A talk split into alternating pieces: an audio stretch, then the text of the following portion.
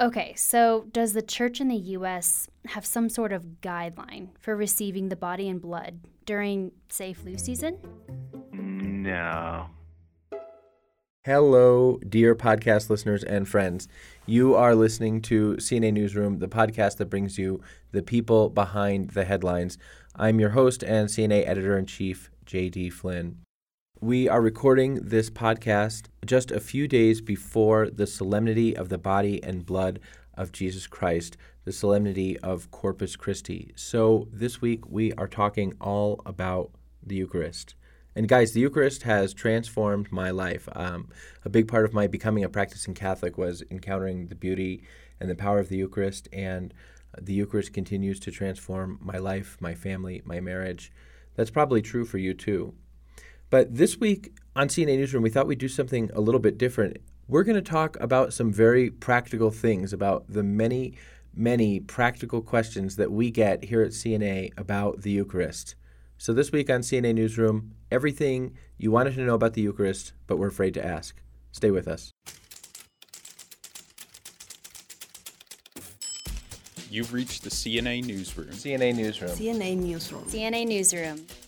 Welcome to CNA Newsroom. You might not know this, but for most of the church's history, Catholics very rarely received the precious blood at Mass. But now, of course, receiving from the cup is pretty commonplace. And so we here at CNA hear from people every year, especially during flu season, with the same question. They ask, Isn't it kind of unsanitary to have hundreds of people drink from the same cup all at the same time? So that's the question we asked in our first segment. Should you be worried about germs during communion? Our executive producer, Kate Veik, dug in for an answer. Here's Kate.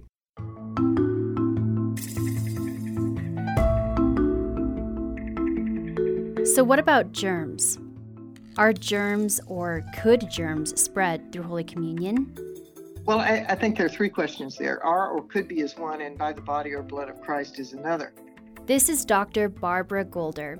She's a pathologist and a member of the Catholic Medical Association. Um, when we talk about communion, we have to remember that transubstantiation is, in fact, a substantial change in the elements, the, the wine or the bread. So the substance changes, but the accidents, the gluten, the flour, the alcohol, whatever the flavors of the wine are, remain. And we know this because um, people, for example, who have celiac disease who can't tolerate gluten will get sick from from taking a host made of, of full gluten flour. But we'll have more on gluten-free hosts later. So the accidents are still active.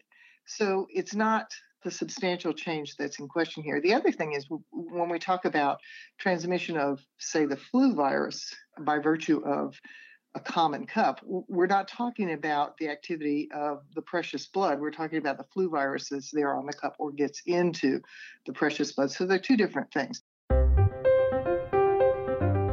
So, germs can spread by means of Holy Communion? Is it possible? Yes. Is it likely? We don't see a whole lot of evidence that even during advanced cold and flu season, th- there's a lot of epidemic illness being caused or complicated by the use of the common cup or the administration of the host. The amount of virus that would be communicated is relatively small. Is it insignificant to somebody who's immune compromised? Maybe not. Uh, could it pass on the illness, maybe, but we're more likely to get it from walking around in crowded places or from touching a, a, contaminated doorknob because that's how it's spread ordinarily. So I think the, the real risk is relatively small, but people worry about it because it's something they see and can control and because it's out of the ordinary. We don't usually share cups. We don't usually have someone handing us our, our uh, food to us like someone hands us the consecrated host. Dr. Golder travels a lot in her role at the Catholic Medical Association, so she's been to Mass at parishes across the nation. And she told me that in her experience, most parishes are doing a lot to prevent the spread of germs. One of the things that I noticed that is almost universal, not quite, but almost universal, is the use of hand sanitizer by Eucharistic ministers. Dr. Golder said even the practice of wiping the lip of the chalice and rotating it in between recipients can also be really effective in preventing the spread of germs. And don't forget that the alcohol, the accident of alcohol, also has um, an antibacterial or antiviral effect. Some bishops or priests have even gone as far as temporarily suspending the sign of peace or the blood of Christ during cold and flu season. And that's reasonable, but it isn't necessarily necessary. It's, it's a matter of prudential judgment, simple mm. hygiene, and simple common sense. Okay, so does the church in the US have some sort of guideline for receiving the body and blood during, say, flu season? I called up the United States Conference of Catholic Bishops to find out, and I got connected with Father Andrew Menke. He's the executive director of the Secretariat for Divine Worship at the USCCB. Father told me the USCCB does have a document about the reception of Holy Communion. Norms for the distribution and reception of Holy Communion under both kinds in the dioceses of the United States of America. and does that document include adjustments for flu season? No. There have been people who've suggested that the conference as a whole should have that kind of guidelines, but in general, I think the um, general sense of the bishops on the Committee for Divine Worship is that that's kind of a local issue. Common sense is really the basis of it all. This is Ray Delisle. He's Chancellor of the Diocese of Worcester, Massachusetts. His bishop regularly releases liturgical guidelines when cold and flu season is particularly bad. The guidelines suggest Catholics offer the sign of peace with a nod of the head or a verbal greeting instead of shaking hands. The bishop also encourages frequent hand washing and the use of hand sanitizer before the distribution of Holy Communion. And then the last thing is that if there's a, a, a, great concern, first of all, just telling people that they don't need to receive under both species when it's offered, that they're receiving the full body and blood of Christ, even if they're just receiving the bread or if they're receiving from the cup. Some bishops may feel that because of where they're located, they may not have a, a, particularly bad flu season where another part of the country does. So it's important that they, they really leave it to each one. And also, the bishop is the chief liturgist for his diocese. So it's important that, uh, you know, that he fulfills that role as he sees the need. And another bishop may see a different need in his own diocese. But common sense is really the basis of most of this making sure that people understand that when they are sick, the obligation is lifted to attend Mass, first of all. If they're too sick, they shouldn't be there. They shouldn't be putting themselves at more danger, and they shouldn't be spreading whatever it is that they have, if it's the flu or whatever, to other people. I think that concern for catching an illness, particularly in the case of immune compromised patients, people with cancer, is, is, a legitimate concern, and that and that falls under the prudential judgment of, of when it's appropriate not to come to mass. Um, you're not required to risk your your health to go to mass, either going when you're sick or going when you might get sick. And that's a discussion I think that's best had on an individual basis with the parish priest to figure out how to manage that. But by and large, um, any assembly of people in a small place is going to give you a similar kind of risk of exposure. So mass isn't really any worse than going to the grocery store, or going to a movie, or, or something like that. It's legitimate to be concerned, but I think everybody's going to make a different decision depending on circumstances. And what's required from the rest of us is a charitable reception of the decision that people make that is perfectly legitimate within what we know. Bottom line there's a lot more anxiety out there than there is risk. For CNA Newsroom, I'm Kate Veik.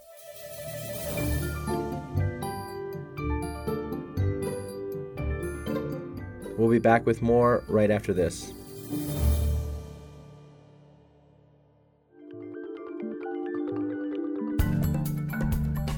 Hey, I'm Michelle McDaniel. I'm from Dallas, Texas, and I'm an intern this year. Hey, I'm Bea Kwasa, and I'm an intern this year, and I'm from Chicago. So now that we're here at CNA, both of us are mostly doing writing, but we're also making our debut on podcasts. I listen to CNA Newsroom because it gives knowledgeable opinions and information from Catholics on real issues happening all around the world. As members of a church which is universal by definition, I think that it's critical that we have an idea of what is going on throughout the world and within our own communities, because being connected to the rest of the church is one of the ways it can truly be universal. I listen to podcasts because they are chock full of information that you wouldn't otherwise find in a book or on a website. They can also, at times, be life changing. Shout out to Jesse, Dennis, and Chris at the Liturgy Guys. If you enjoy listening to CNA Newsroom, you should be sure and subscribe to the show so you never miss an episode. Subscribing is easy on your favorite podcast app like Apple Podcasts, iTunes, SoundCloud, Spotify. Or if you've never heard of any of those, just open whatever podcast app you have on your phone, tap the magnifying glass, and type in CNA Newsroom. Then click the subscribe button. Now back to the show. Welcome back to CNA Newsroom, the podcast that brings you the people behind the headlines. So, speaking of headlines, two years ago, way back in 2017, you might remember a big flare up of headlines that had to do with the Catholic Church and gluten free communion. Here's a little sample for you. Hang on, let me just open these tabs. Vatican bans gluten free bread for Holy Communion. Vatican refuses to go gluten free at communion. Celiacs, beware. Vatican bans gluten free communion bread. Those headlines don't really tell the full story. At the time, back in 2017, our writer Mary Farrow wrote a response entitled Gluten and Communion What's a Celiac to Do? So we thought in this episode we'd have Mary and her husband Kevin, who himself is gluten free, uh, to come on the show along with a gluten free priest, Father Joseph Faulkner, to talk about how they live their lives as Catholics while avoiding gluten. Here's Mary. Back in July 2017, the Congregation for Divine Worship and the Discipline of the Sacraments issued a letter to bishops reiterating existing norms regarding the matter of the Eucharist, including the norm that communion hosts must contain some amount of gluten to be valid matter for consecration. Completely gluten free hosts have always been invalid matter for the sacrifice of the Mass, but people kind of freaked out anyway. The truth is, though, that people with celiac disease have had to grapple with other options for communion for years. One of those people is near and dear to my heart my husband, Kevin. I was diagnosed pretty late in life. You know, we weren't sure what was going on. I had all these weird symptoms. And, you know, as I weaned myself off of gluten, I just remember for a while I could receive normal communion. And then after a while, I really could not. Really weird to like explain like form and matter to people who aren't Catholic and maybe not even Christian. I don't know. Uh, in the doctor's office.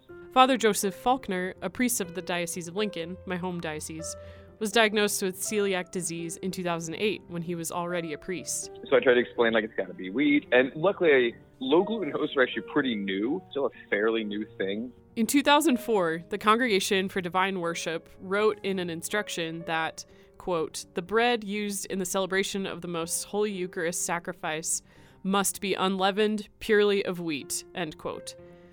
The simple reason for this is that Christ instituted the sacrament using these foods which are also referred to as species.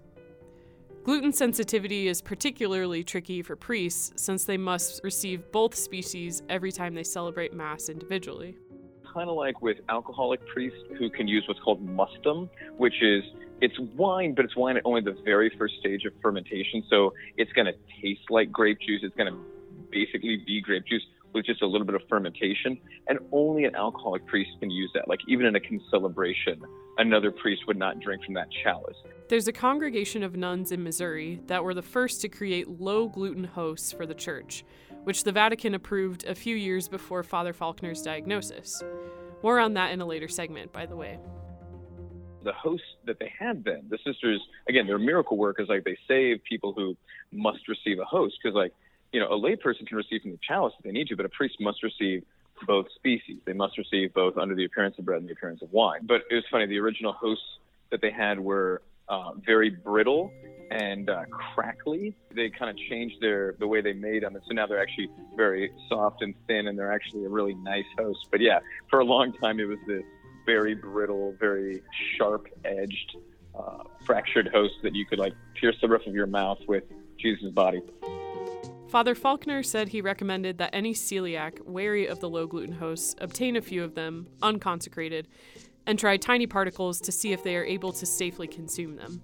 Maybe just take a day, maybe take a weekend where you're not worried if anything does happen, you know, and and uh, and try an unconsecrated low gluten host just to be sure. But I I actually haven't met anybody that said yes, I tried one and I got sick. You're trying to remove as much as possible to make you know good for celiacs, but at the same time you're also uh, you can't take everything out, as you said. According to most measurements, you could have 20 of their hosts a day before you would begin to experience any issues, even as a celiac. I only buy the exact ones that Father Faulkner recommends.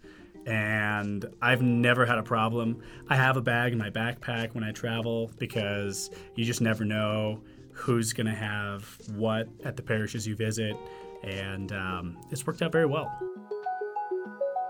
I can be one of those people who like, like, you know, you kind of joke about the person who wants almond milk, or you joke about the person who's like, you know, I I can only have free range chickens or something like that, you know. But then when you actually have uh, a food thing that actually is a question of, of health, and you know, I feel especially bad for people. It's like a question of like life or death, like peanut allergies, right? Um, but you start to you start to think like, oh man, like this is actually a real cross for people to bear, and you start trying to think like, how can I make this the easiest? For CNA Newsroom, I'm Mary Farrow.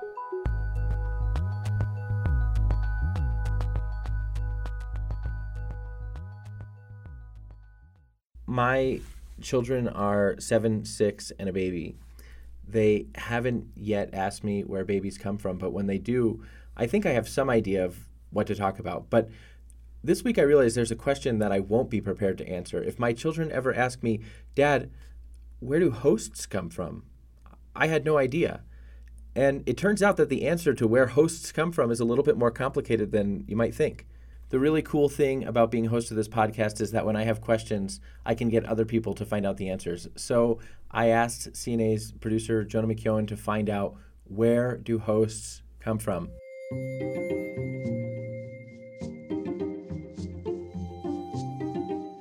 Blessed are you, Lord, God of all creation, for through your goodness we have received the bread we offer you, fruit of the earth. Even if you're a work of your Catholic that receives the Eucharist every day, you may not often notice what the host itself is like. A thin, fairly tasteless wafer that becomes the body of Christ while retaining its humble appearance. But have you ever wondered where the hosts actually come from? As you can probably guess, most of them are made by machines in a factory, but there's still a good chance that the host you received last Sunday was made right here. In the tiny town of Clyde, Missouri, north of Kansas City. Our sisters had come to the United States in 1874, and it was by 1910 that we started altar bread production. The Benedictine Sisters of Perpetual Adoration are just one of several contemplative communities in the United States that still produce hosts as a source of income. Hello, I'm Sister Ruth Starman. I'm the sister supervisor of the altar bread department for our community. As recently as the 1960s, hundreds of religious orders nationwide were producing hosts. The Sisters in Clyde were already running a school and a printery when they branched off into altar bread production. So it dovetailed very nicely into our Eucharistic charism. We started out using Black & Decker waffle irons. You know, if you turn the plate over, it's kind of a sandwich maker. This is Sister Jane Heschmeyer, who works in the altar bread department. We started out with a couple of those and grew, grew, grew, like 16 of them we were using. And uh, the method we used, we had to squeeze it out like through a condiment bottle. We were gifted with some altar bread equipment, and so the process is different, but the two kinds of wheat starch uh, um, and water is what we've been using all along. It was in the late 1990s, however, that a new challenge emerged. We were getting calls for low gluten bread. Sister Jane was one of the original sisters who helped develop the formula for the church's very first low gluten hosts. Then Cardinal Ratzinger, the future Pope Benedict XVI, had issued a letter in 1995 mandating that communion hosts must contain at least some gluten. There were seminarians who could not tolerate gluten, and the question was coming up should they be allowed um, into the priesthood if they can't consume the sacred host? So that started a process of about 10 years of research and development. And we talked to bakers, scientists, doctors, celiac people, university professors. I mean, we talked to everybody we could think of talking to, and also the church officials because we had gotten a request from the USCCB to come up with a low gluten bread because they were getting a lot of requests. And Cardinal Ratzinger at the time, somehow he got wind of uh, that we were experimenting. He said, if the Sisters in Clyde can produce this, we will promote it. The typical recipe for a communion host is pretty simple. It's unleavened bread, so just wheat flour and water. But the wheat used in a low gluten host has had almost all the gluten removed by a process of milling, so the bread doesn't behave like typical bread. You know, our first attempts were like these things could be shot to the moon and, and survive. They just, you know, they were very um, firm and enduring, um, but they didn't work so well. It took years of experimentation to get the recipe right. Sister Lynn D'Souza joined the effort in 1999 and put her degree in biochemistry to good use. Sister Lynn who has a background in science, she came in and said, you know, what are you doing, whatever. And we said, well, we're trying to figure out portions, trying to come up with just the right balance of these two kinds of starches. She was real good with numbers and size, and she just got real interested in this experimental stuff and the science of it all. Finally, all it took was a little help from the Holy Spirit. We were kind of finished with this experiment for the day, and they had a little batter stuck on the spoon and just sort of flipped it off on our little waffle iron and actually forgot about it, went and washed dishes and came back and opened it up and voila, there was a, a it was kind of a lacy looking thing, but um, it was not, um, I mean, it was able to be eaten. And, you know, so we ate it right away and forgot what we had done to get there. But anyway, the Holy Spirit helped us get back to that. The sisters had the hosts tested in a lab for their gluten content, and also asked several volunteers to eat the hosts and report any adverse effects. The scientists found that the hosts contained just 0.001% gluten, low enough to be safe for most celiacs. So the research was pretty broad and extended. We sent a sample to the USCCB and they were thrilled about it. The Vatican formally approved the sisters' low gluten bread for communion in 2003. And now, 16 years later, we make about 82,000 individual low gluten hosts a month. My name is Margaret Branner, and I am the manager for the altar bread department for the Benedictine Sisters there were probably maybe a hundred people that had been calling and say, "Let us know when you come up with something." Really, just to hear the people's stories of longing to go to communion and not being able to. Um, seminarians who were so so grateful that you know they'd be able to receive.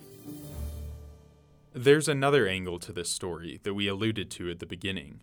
Over the years, a large corporation headquartered in Rhode Island called Cavanagh Altar Breads has steadily consumed the lion's share of the market for Catholic communion hosts.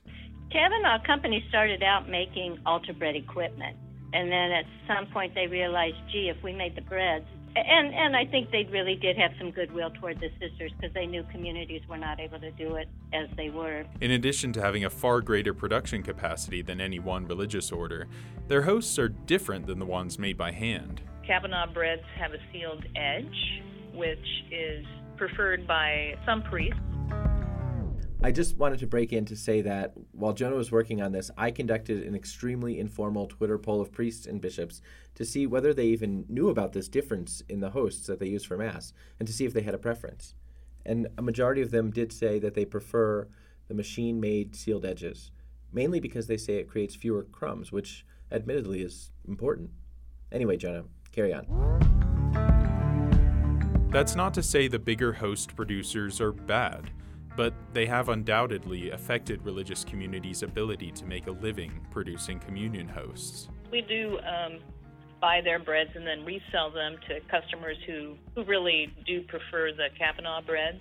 The Cavanagh Company has the major portion of the altar bread market in the United States. We happen to be the largest religious producer of altar breads. So they produce a bread, and we produce another kind of bread.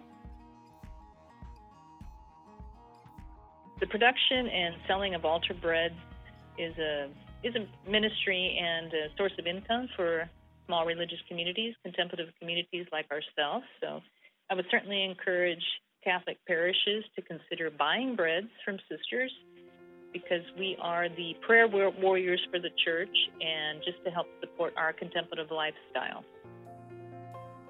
Because our charism has been adoration, I think this particular work of our community just fits in very nicely with that. Certainly, we have a great love of the Eucharist and a great love of adoration of Christ in the Eucharist. and to know that we are producing the bread that will become the body of Christ for many, many Catholics eh, in the United States and you know other countries is just a great it's it's a great feeling for us. For CNA Newsroom, I'm Jonah McKeown.